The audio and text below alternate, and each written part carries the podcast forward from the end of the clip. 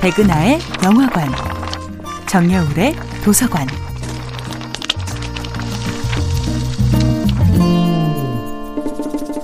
안녕하세요. 여러분과 아름답고 풍요로운 책 이야기를 나누고 있는 작가 정여울입니다. 이번 주에 만나보고 있는 작품은 매그 울리처의 소설 더 와이프입니다. 우리는 살아남기 위해 자신의 성격을 디자인합니다.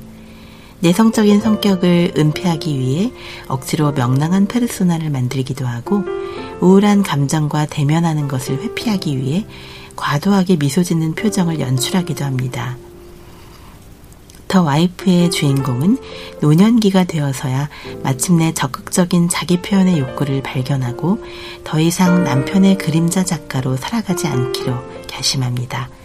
이 결심을 조금만 더 일찍 했다면 조회는 훨씬 더 행복해지지 않았을까요?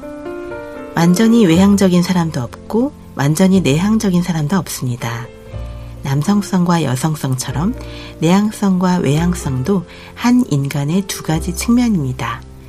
여성에게도 남성성이 필요하고 남성에게도 여성성이 필요합니다. 융 심리학에서는 남성의 여성성과 여성의 남성성의 균형을 이룰 때 더욱 건강한 인격을 발현할 수 있다고 봅니다.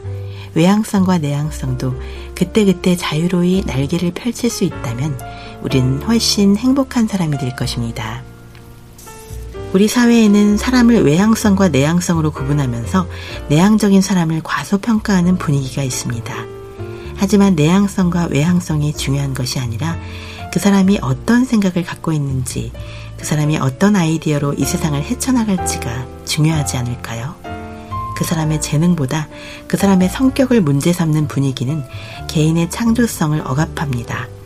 성격을 문제 삼아 사람을 차별하는 것은 모두 불합리한 것입니다.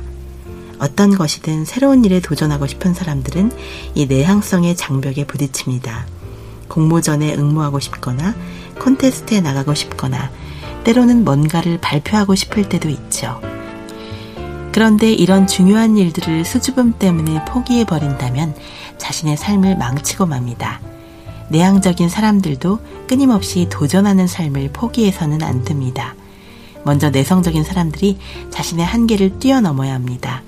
어떤 타인의 평가도 결코 우리 자신의 본질을 규정할 수 없습니다.